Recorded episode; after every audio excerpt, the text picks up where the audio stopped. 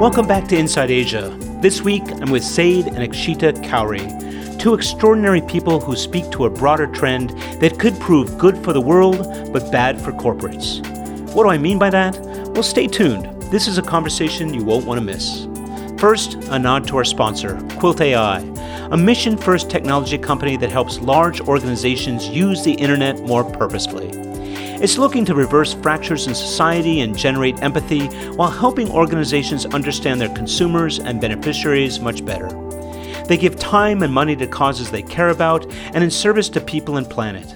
Inside Asia is pleased to be associated with Quilt AI. For more information, do check them out at quilt.ai. Now, here's my conversation with Zaid and Akshita.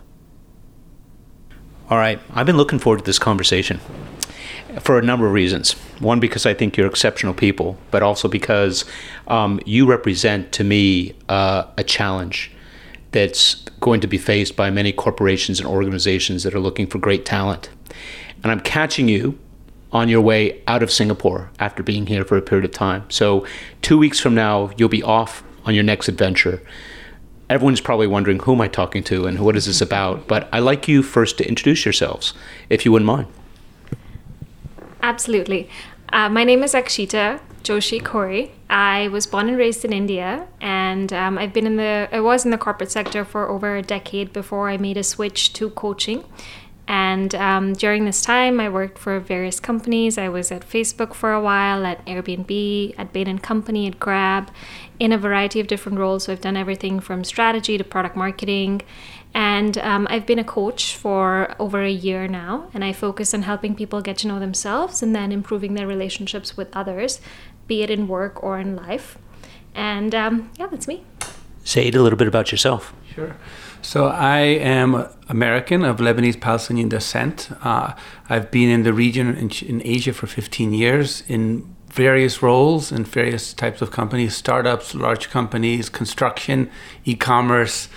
And I had been in that, that space, and about a year ago, uh, with the help of my wife and a bit of a push, I found coaching and that's sort of where my uh, north star has been in terms of my purpose and in terms of the work I do and the work we do together. Uh, in addition to like interpersonal dynamics and um, I guess self discovery, is also a lot around um, helping people think through. Uh, or startup founders that think about how they can work together more effectively. So that's sort of our new niche and new focus in the short term. Combined, you're both half my age, and yet you have twice the lifetime experience that I have, which is just shocking and amazing. Um, you are uh, you have the creds, you have worked with amazing companies, you have vast experience, yet you both decided to step off, to step out of corporate. Um, Akshita, why? What happened? I'll start by saying you are aging yourself, Steve. Combined, we are not your age. maybe, so, maybe it's how I feel. so, um, why step out of corporate? I felt as though I wasn't learning enough and I wasn't making um, decisions to the extent that I would have wanted to at this age um, with the amount of experience and knowledge I've gained. And what I mean by that is um, companies, once they reach a certain size, are very risk averse and I feel like the work actually gets distributed significantly amongst people and you're maybe doing one hundredth of what you really could be doing. Um, when I reflected on when I felt the most challenged in my work life, it was when I was at Facebook as a 23 year old managing the largest clients in India and, you know, contributing contributing to a pretty big uh, sales quota, launching products. And then I looked to the last 10 years and I think the, the bigger the title, the less I've been doing um, and the less purposeful I've been feeling as a result. Uh, coaching, like learning all of this new stuff, figuring out how to build a business, learning new skills has just been exhilarating. You know, there's a lot less money, it's a lot more work. Um, it's also far more stress, but it's good. It's good stress. It, mm. You feel at the end of the day like you've built something. So, so it sounds that with all of the um, responsibility and the title and the money and everything that was coming with it, uh, you said something which is um, you felt more and more constrained, uh, more channeled. W- was that limiting something for you intellectually? uh, emotionally, spiritually? Where was it? Why, why were you feeling this limitation? Whereas in the traditional path forward, uh, there's this feeling of liberation, of moving up, of expanding, of gaining more power, more influence. What's different? Is this uniquely you, or do you think that the, the feelings that you're experiencing are shared by others who are of a similar ilk? Yeah, it's a great question. Definitely something I have seen shared by others, especially in this region. And the reason I say that is because you have so many multinationals here who have their regional offices. And yeah, you might get fancy titles in this region, but really you're not getting you're not getting to make decisions. The decisions are coming from central. And that can be very frustrating for people to have all of these uh, sort of um, external uh, ways of validation, but internally you feel like I should be doing more, I could be doing more, right? Why is it that I spend 90% of my day sending emails that will then go to uh, people who are sending more emails to finally get to a decision maybe a year or two from now? Whereas I could go off and figure this out by myself in a week versus having to go through all this corporate bureaucracy. So I think it's a combination of um, the size of the company as well as the fact that regional offices aren't given that much authority and decision making power. This is what corporations has been doing for the longest time, and they always go around, particularly the um, new economy groups, the Googles, the Facebooks, the others, you know, make a big deal about how they're more distributed leadership, not so much hierarchical. Uh, yet the volume of work and the hours of work seem to only grown instead of being more controlled. To what degree is that balance between work and life one of the reasons why you all decided to step off? Zaid? Well, my, my reasoning for uh, going into uh, stepping away from corporate was a bit different. Um, if you're if you allow me to go into it, it's uh, it's more like I was a, a, square peg being hit into a round hole, and I had all these voices around me, family, friends, telling me this is a path I wanted to go on, and I never questioned it but something didn't sit right. And I, it felt like i had to drag up no matter what opportunity i went for either in construction in a bd role e-commerce in a partnership role. I kept putting myself in situations where something didn't quite feel natural. And then what for me the big revelation that helped me step away was something um, Akshita asked me to do which is what do i do outside of work? What like outside of my you know 60 hours 70 60 hours at lazada what did I do? And it was pick up phone calls with friends, listen, share space, ask questions, be curious. Even when I went to networking events, where most people would do the five minute handshake and the meet and greet, I would spend 20 minutes with one person, ask them about their family, ask them about their what what drives them. So for me, a lot of what like was a revelation was realizing that the things that drove me were it was a curiosity and I could have maybe done that in a corporate, but I found that it's harder to do it. There are constraints about how much you can dig deep, ask these deeper questions in organizations. And I think they're not necessarily set up for that. They want to do it, but they're not set up for that. And I think that's something I thought I could do outside of it. And that's why Sheeta and I sort of pivoted to coaching in some ways on our own, because we want to create that impact directly uh, as quickly as possible. And I think there's an opportunity where corporates can really um, help with alignment. Like, is there something about the cultural or the corporate psyche which has shifted, which has a different set of expectations um, versus um, your expectations as young up and coming professionals um, and the way that you view the world and some of the challenges that you're bound to face? What's different? Yeah, I'm reflecting on that what has changed because you're right there is a movement right mm. i think we all sense it there's something in the air that's changing i think one is you're seeing purpose come front and center for organizations and you know startups are doing a great job of this mm. um, on the other extreme you're seeing success being measured in terms of funding and the crazy amounts of funding that are available out there to a smart person, even if they've had no experience building anything mm. previously. Mm. And then you're seeing this other movement towards experiences versus material goods, where that's becoming an economy. You know, they say um, your currency is ultimately how you measure your happiness. And is your currency money? Is it purpose? Is it time? And perhaps all of these factors coming together where people are starting to see that maybe that currency of money isn't as valuable is also a play. So, very different aspects, some contradictory to one another. Mm. And social media and the fact that people are sharing these stories is in some ways inspiring other people to say, hey, why can't I do this? Why couldn't I consider this? Mm. Um, so I think all of those are playing a role. And there's this one other factor of organizations finding a way to create stability in an era that was previously fraught with instability entrepreneurship. Also um, you know you have these european companies coming to asia and saying we'll fund you come up with a great idea or you're a smart person we'll give you a great idea and we'll fund you. And at the end of it you know you have nothing to lose so, so less risk associated with the idea of stepping off, and therefore people say all things being equal, I have my health, I have my education, I've got my networks. Mm-hmm. Um, why not give it a shot? Is that it? I think that's part of it. It even goes beyond that. I think it's encouraged. Like people are optimizing for growth, for developing skills, and you can do that in a corporate, but you can do it sometimes faster by building outside of it. If you have a purpose, you have a, a dream of what you want to do, people will give you money, mitigating risk. And um, people want to optimize. They know that they can create a different life outside the conventional nine to five for 60 years. Like my parents grew up with doctor, lawyer, businessman. That was it. Now I think there's more out there. There's more options. And part of that might also be, like you said, the internet seeing other people's experiences and seeing that there are more potential options to do work outside the conventional norms. To what degree do you look at my generation?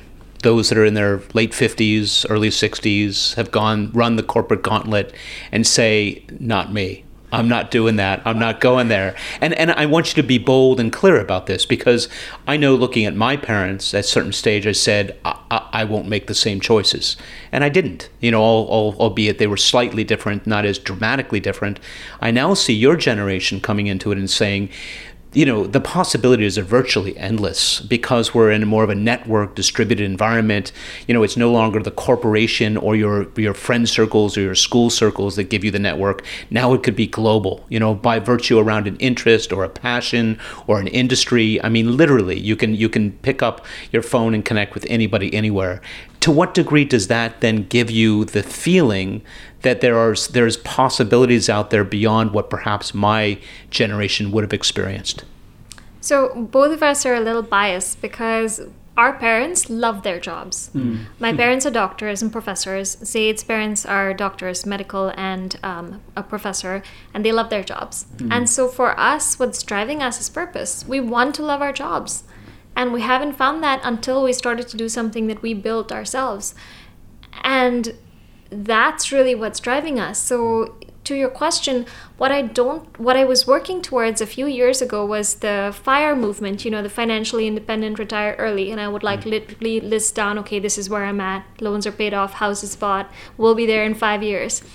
But then I had this epiphany of I do not want to spend the present counting down the days till that future and I don't want to stop working at 40 because mm. my goal was always hey let me get to work to being able to do work that I enjoy without having to think about how much money am I making off that work and then I said hey what if I could do that now and just lower the needs that I have financially to enjoy the work I do now because I actually want to keep working till I'm 75 mm-hmm.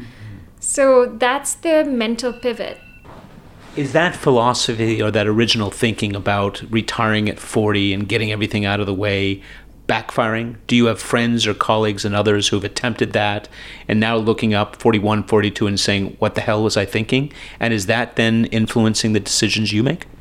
Yeah, absolutely. Um, the funny thing is, people will not put a number down on paper. Or if they do, their needs grow with that number. So you've heard of hedonic adaptation, I assume, and that's basically saying that hey, the more you have, the more you want, because you adjust. Your happiness happiness levels adjust. Maybe previously you lived in a two bedroom, you moved to a four. Your happiness levels have adjusted to a four bedroom. Mm. That's what you're going to now expect out of your life, right? Mm. And we've seen that happening, and therefore that number of what does it take to retire, right? How much do I need to make therefore in a year? And therefore, how much do I have to save keeps growing. And so these people have golden handcuffs then in their 40s because they've kept adapting to that number and it keeps increasing. Have the two of you made adjustments to your life and your cost base in order to live the life and run the business that you're running today? Yeah, I think we, we both have. I, I've, what we've started doing is rather than trying to look at revenue, we looked at costs and we just said what matters. We decluttered things that didn't matter. We asked what's important. We have our basic needs met. We every meal we think about is this worth it? And it's not that it's because we're trying to be frugal. We're just trying to figure out, you know, how can we live the life we want without having to always think about what is you know, what's enough to like you know go to a nicer restaurant. So I think every meal, every life, we just ask what's important. We have our favorite three restaurants we go to. We have Toby's Estate, which is our breakfast place. We have Himonia, which is our sashimi place. We could go to like a more upscale place, but we're very happy with what we have. What we have, and because of that, it gives us autonomy to basically be able to choose the life we want. And you know, as an example, I have a friend talking about golden handcuffs who's been in the same job for seven years. He's doing a fantastic job. He's managed, made to managing director. Um, and I talked to him yesterday, and he's like, you know, I'm not happy in my job, and, and there's no further to go in terms of promotions. And he's and I was like, what's holding you from moving back to your home country? And he's like, being close to family and having the career he wants. He's like, well, I want to make the same amount of money, you know, the same amount of uh, money I'm making now. I'm like, is the cost of living the same back home? He's like, no. And and, I'm, and I asked him, well, have you and how much are you saving? Sixty percent of my income. I'm like, maybe think about instead of going from the top top line, your revenue, how much you're making, and think about how much you're spending and build on that. And he's like, I never thought about it like that. And I'm like, does that give you more options? And he's like, yeah, that changes what what my options are back home. Mm-hmm. And so it's thinking about like what's important, how much you're spending, and how much do you really need to be happy. That really helped optimize for us, and I recommend yeah. other people think and about I as well. And I would add to that because a decision Zaid and I made when we first started dating actually is we talked about lifestyle, like what really matters to us. And so as our income grew, we never changed our lifestyles. We lived the same way. And if our income's fallen because we're building a business, we haven't changed our lifestyles because we never grew it. So that would be unique. Most people basically fall into the trap of I've got the money, I'll spend it. You know, why not? I'm young. I've got, you know, it, it, may not always be possible. I may have kids. I may, you know, buy a big house, and before you know it, you're trapped. But but these are seems to me there's you walked into this with a certain mindset and you've maintained it throughout. That was going to be my next question: is have you all both arrived at this place from the same perspective, or have you come at this decision from different perspectives? Um, it, it's an interesting choice. And, and, and, if the listeners don't know by now, you are married and you do work together yes. and you have set up a, a, business to sell, which, which is why I wanted to in, interview the two of you together because these are decisions that tend to need to be made as a couple in some ways because I've seen a lot of discord occur when one makes this call to say, I want to be a founder, I want to do a startup. And, you know, the other uh, member is saying uh, that corporate job really was quite helpful. I wish you'd hold on. What about the two of you? Um, how did you arrive here, and, and, and what what strains or issues or concerns did you have as you were preparing to make this decision? You go first. Okay. Um, before he cracks a joke about my liking to buy things, so um, what we agreed on early in our relationship is that we're going to keep our finances separate in terms of how we spend on leisure. Zaid likes food. If he wants to go buy a fancy meal, that's on him. I like buying stuff from minted stores. If I want to do that, that's on me. So we kept our finances separate, and we still do. Um, however, what we did agree on is okay, if we're going to build a business, there might be points in time where we need to support one another. And we're okay with that, and we're doing that, and we have very open discussions. Um, but the thing is, we had sort of agreed from the start, so there wasn't really a fundamental lifestyle adjustment. And then where we do split costs, uh, and we talked about this up front as well as healthcare, we'll always take care of each other. Housing and food, and then except for his really fancy izakaya meals once in a while. And then the last piece is education because education is very important to both of us. And so we said if one of us wants to get another certification get a degree that's something that we'll always split because it's something we want to invest in yeah. Your thoughts? I think our first date this came up. Um, I think Akshita sat me down on our first date and asked me, you know, I think he sat me down and said, I have a serious question. This date's going really well. I, I really want to sort of see if this is if this is going to go somewhere. And so she asked me, so where are you going to be in two years? And I felt sort of like a job interview, but I, you know, I took it in a stride. and it was, by the way. It really was. Yeah. But it was really good because it cut through a lot of the stuff, um, you know, a lot of the big issues. And so I said, you know, here's, you know, maybe two years I'll be in Europe with my family, but family is really important to me, so I want to be closer to family. And then she let me throw it back to her. And the second question that came up was, how do you spend money? How do you value money? Like, where do you put, what do you value in terms of your spending? And so we, I told her about this sort of unspoken agreement that it becomes very spoken very quickly. I won't buy you a bag. I don't value that. I'll buy you, uh, I'll buy us experiences as a couple. That's what I value. Mm. And I, am totally fine if you want to buy a bag, that's really on you. And if I want to go to an expensive meal, I'll pay for it because that's on me. That's what I value. But, you know, everything we, we share, we, let's say experiences and we share, both value, we share the cost. So that really was really powerful. And then over time, we, we refined it as we sort of saw how our lives changed because education wasn't something we talked about. But when I wanted to do a data science class, uh, she supported me there, and if she wants to do a PhD, I'll support her there. So we were we had a baseline expectation of how we're going to share our life together and our finances, but it adapted as situations adapted. But we understood fundamentally what we valued and what money was, yeah. which was a means to an end um, for the important stuff for us. Uh, the the two of you coach and have made a decision to coach founders. Um, it sounds that your personal experience is highly relevant when it comes to people who are thinking about stepping off or stepping out. Um, tell us a little bit about the experience. Do you are you able to have these conversations with others, or do some people who are thinking about getting out of corporate and doing this find it difficult, if not impossible, to relinquish all of those types of gains that they got in the corporate world? Yeah, a lot of the people we work with are actually already founders, mm. and um, honestly it's a combination of making sure they stick with it because when you're when you're founding something you decide if you're working or if you're not working that day right? You don't have deadlines unless it's to an investor. Um, and so a lot of it is getting you to start owning your time your decisions and to take those risks that are necessary for you to move forward. So often a lot of what we're doing is helping them unlearn what they learned in the corporate world where there's somebody who you're answering to and finding um, that sort of um, find yourself in what you need to get done on a daily basis. So that's one element of it. And then the other element, because our specific focus is um, together we work with co founders and what we do there is both of us have um, studied at the Gottman Institute, which is you know world famous for relationship coaching. And so what we've done is combined our knowledge of um, the corporate world and coaching in that domain, along with relationship coaching, to coach co-founders on improving their relationship with one another. Mm.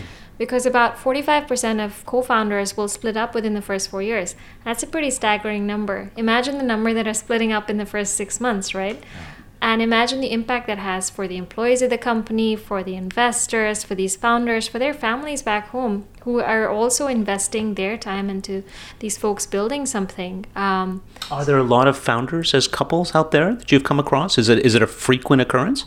So when we say couples, we mean individuals working together. I see. So sometimes, yes, you do have. Um, actually, funnily enough, we have come across a lot of partners mm. who are also co-founders.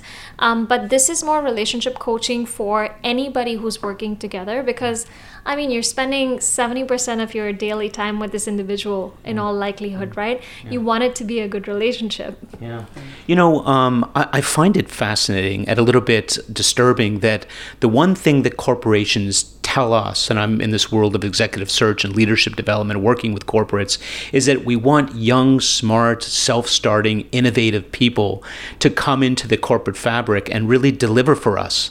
And yet, more and more are making the decision not to stay within corporate, go out on their own what are corporations getting wrong? And what type of environment can they or should they be creating in order to give people the opportunity to do the things and have the freedoms they have, but also do it under, if you will, a corporate umbrella with all the kinds of resources and platform and, uh, re- and, and, and support that you might otherwise get within a corporation?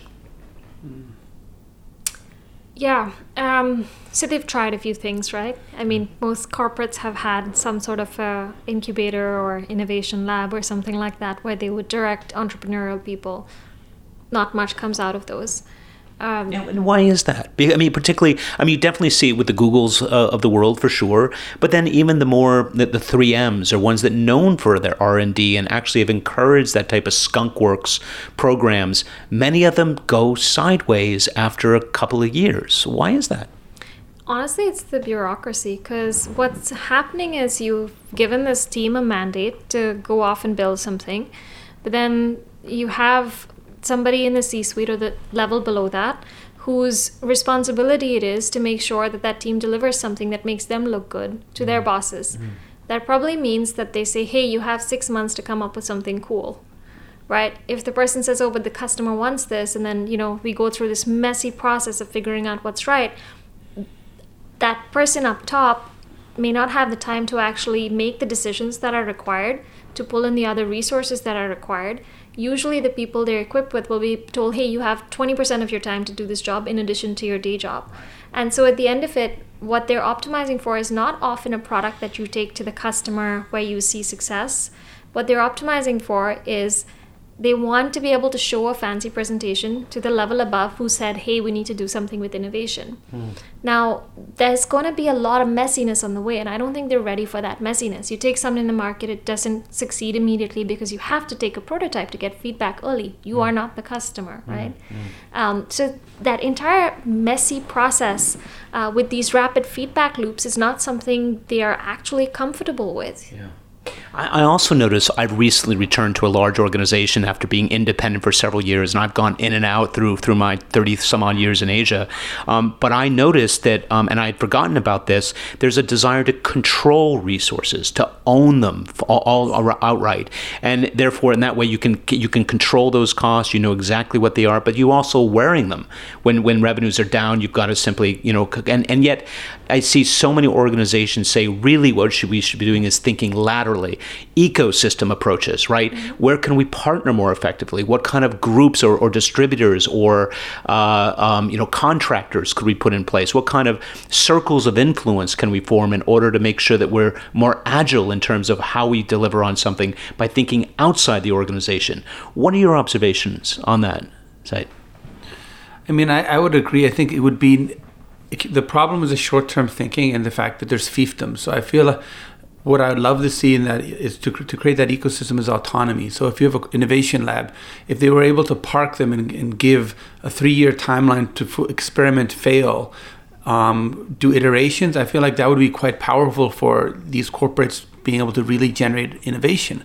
It's that willingness to fail and the fiefdoms basically you have a separate entity that basically you can work within the fiefdoms and get resources without, without a second, a second thought and where they have one person that can get ownership and, and um, ownership of all these different relationships so resources can flow naturally mm-hmm. i think i'd imagine there's so many layers of bureaucracy and little fiefdoms that if you want to if you have a supplier if you have let's say you're trying to work with uh, one of the divisions that has a supplier that'd be useful or a, a, prog- a tech team that's useful there's so many layers and so much time that's spent trying to get a little bit of those resources that by the time it comes through, then the uh, you know you've lost a month or two, and that's not how startups should work or can work. There needs to be quick, quick feedback loops and quick resources, quick failures, quick quick successes. One, one of the things I've seen is that many entrepreneurs will say it's better an intrapreneur, right, inside an organization, um, has, has always been an option, but the upside is limited. Corporations struggle to say, well, I can't really give you that upside or that that that bonus or that arrangement or that share of the company if my other employees don't get that. So there's this cultural anomaly that's happening right there. Mm-hmm. But increasingly, and, and we've seen 20 years of startups going out to markets, IPOing, the the, the unicorns. I mean, all of this this phenom. But now there's this shift towards social enterprise, impact investing, a different breed of entrepreneurs coming into the field because of the concerns about the world, people, planet, um, and and therefore the motivation may not anymore be money. Does that create an opportunity for corporations to recast the idea of having an internal kind of startup environment that actually is geared differently? It's not just about the money; it's about the impact. Yeah, absolutely. Look, the analogy that came to mind for me is you have a cake with frosting and then all these internal entrepreneurs are your sprinkles. The cake would taste good without the sprinkles, but they make the cake look nice. right? Now I'll never think of it the same way again. but if you can make it a key ingredient for your company to succeed, and to your point, right, the impact space is a wonderful space because most of these entrepreneurs, yeah, you have some who are driven by money and that big upside. Those are the guys who usually want to be bought out. But you have the folks who are like, I want to hit, I want to impact these many people, these many industries. Those folks, to your point, yeah, they would do a wonderful job if the company could actually equip them with an environment where they're not sprinkles, they're essential to the company's bottom line or top line in some way. To Zaid's point, give them a few years because true innovation takes time, right? It could take many years, especially with the kind of technologies you might be talking about for sustainability, etc. And if you're going and you need them to have a champion in the main organization who must at least be giving them 50% of their time. Because if they don't have that, then this person will not be able to unblock things for them. They will not be able to navigate that corporate structure for them or champion them. So I think it could work um, for sure. Yeah. What What are you two trying to equip founders with? I think for me, for for startup founders, I want to find ways to help them connect more deeply with each other and with the ecosystem they're in, so that they can make a difference in the world. So for me, impacting startup founders that are focused on social good that would be my legacy leaving the better the world better than i found it by allowing people to connect in startup spaces that do social good in a better way. So, yeah. Shita? Yeah, look, the work we do ultimately, for us, there are two things we think are most important is how much you know about yourself and how much you understand yourself, and then how you relate with the world. If you know those two, you're going to be better in every meeting you have, in any negotiation you have, with teams that you manage, with creating impact in the world. So, interpersonal and intrapersonal is where we focus. And even with these founders, that's what we want to do is help them become the best possible version of themselves with themselves and in all their relationships. Mm. That's the legacy.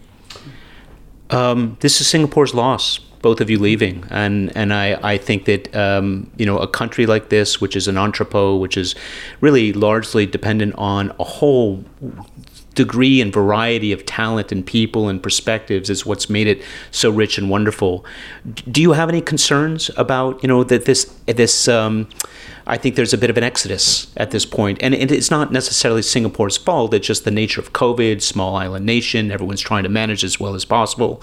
But it does feel like there's a moment in time where people are either fleeing or flooding back to their home countries or going to bigger markets where there's more mobility or looking for centers of influence that maybe, you know, are more are better operating environments, particularly if you're doing global work.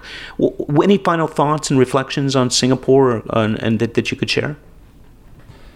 Singapore's been home for seven years, and it and it still has a special place in my heart. But I think to talk to your question about how to stem what could be the tide of talent leaving um, for whatever reason, I think part of that situation with COVID, people want connection with their families. They want to be in their communities. I think if there's ways that Singapore can be um, thoughtful about how to protect the citizenry this in the safety of the people but also still allow that connection where people can go and come in a way that they can still feel connected to home. Because i think a lot of the exodus is a function of being away from family you know. Being away for two to three years at a time makes you realize how important it is to be close physically to someone. So if they can find a way to make that work with um, both effectively efficiently but also and safely but also uh, empathetically and with, with and with somehow more feeling I think that would really serve the community because people don't want to leave. They feel obligated to leave, and part of that is just being away from the people that matter to them. So mm. that would be really powerful, I think, for Singapore.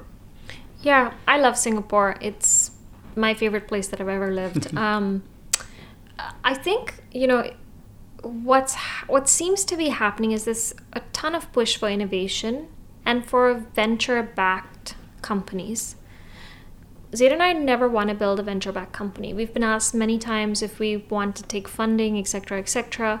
But for us, we want to build a lifestyle business. I remember hearing, I think, somebody from Sequoia say, hey, if it's under $50 million of revenue you want to generate, stick to lifestyle. You're better suited for it.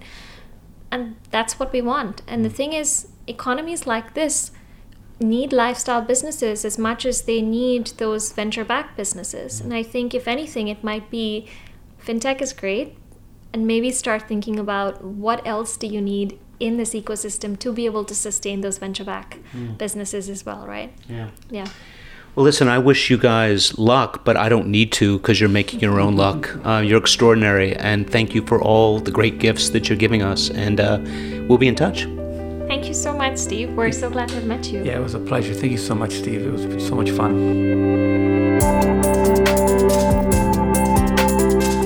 That was my conversation with Zaid and Akshita Kauri, partners and co founders of Toward Coaching, offering coaching and development for startups and founders. It's been said that the global pandemic has offered us a rare moment of existential reflection. When not battling the disease or avoiding infection, it has allowed time for us to consider what's most important. Young professionals are no exception.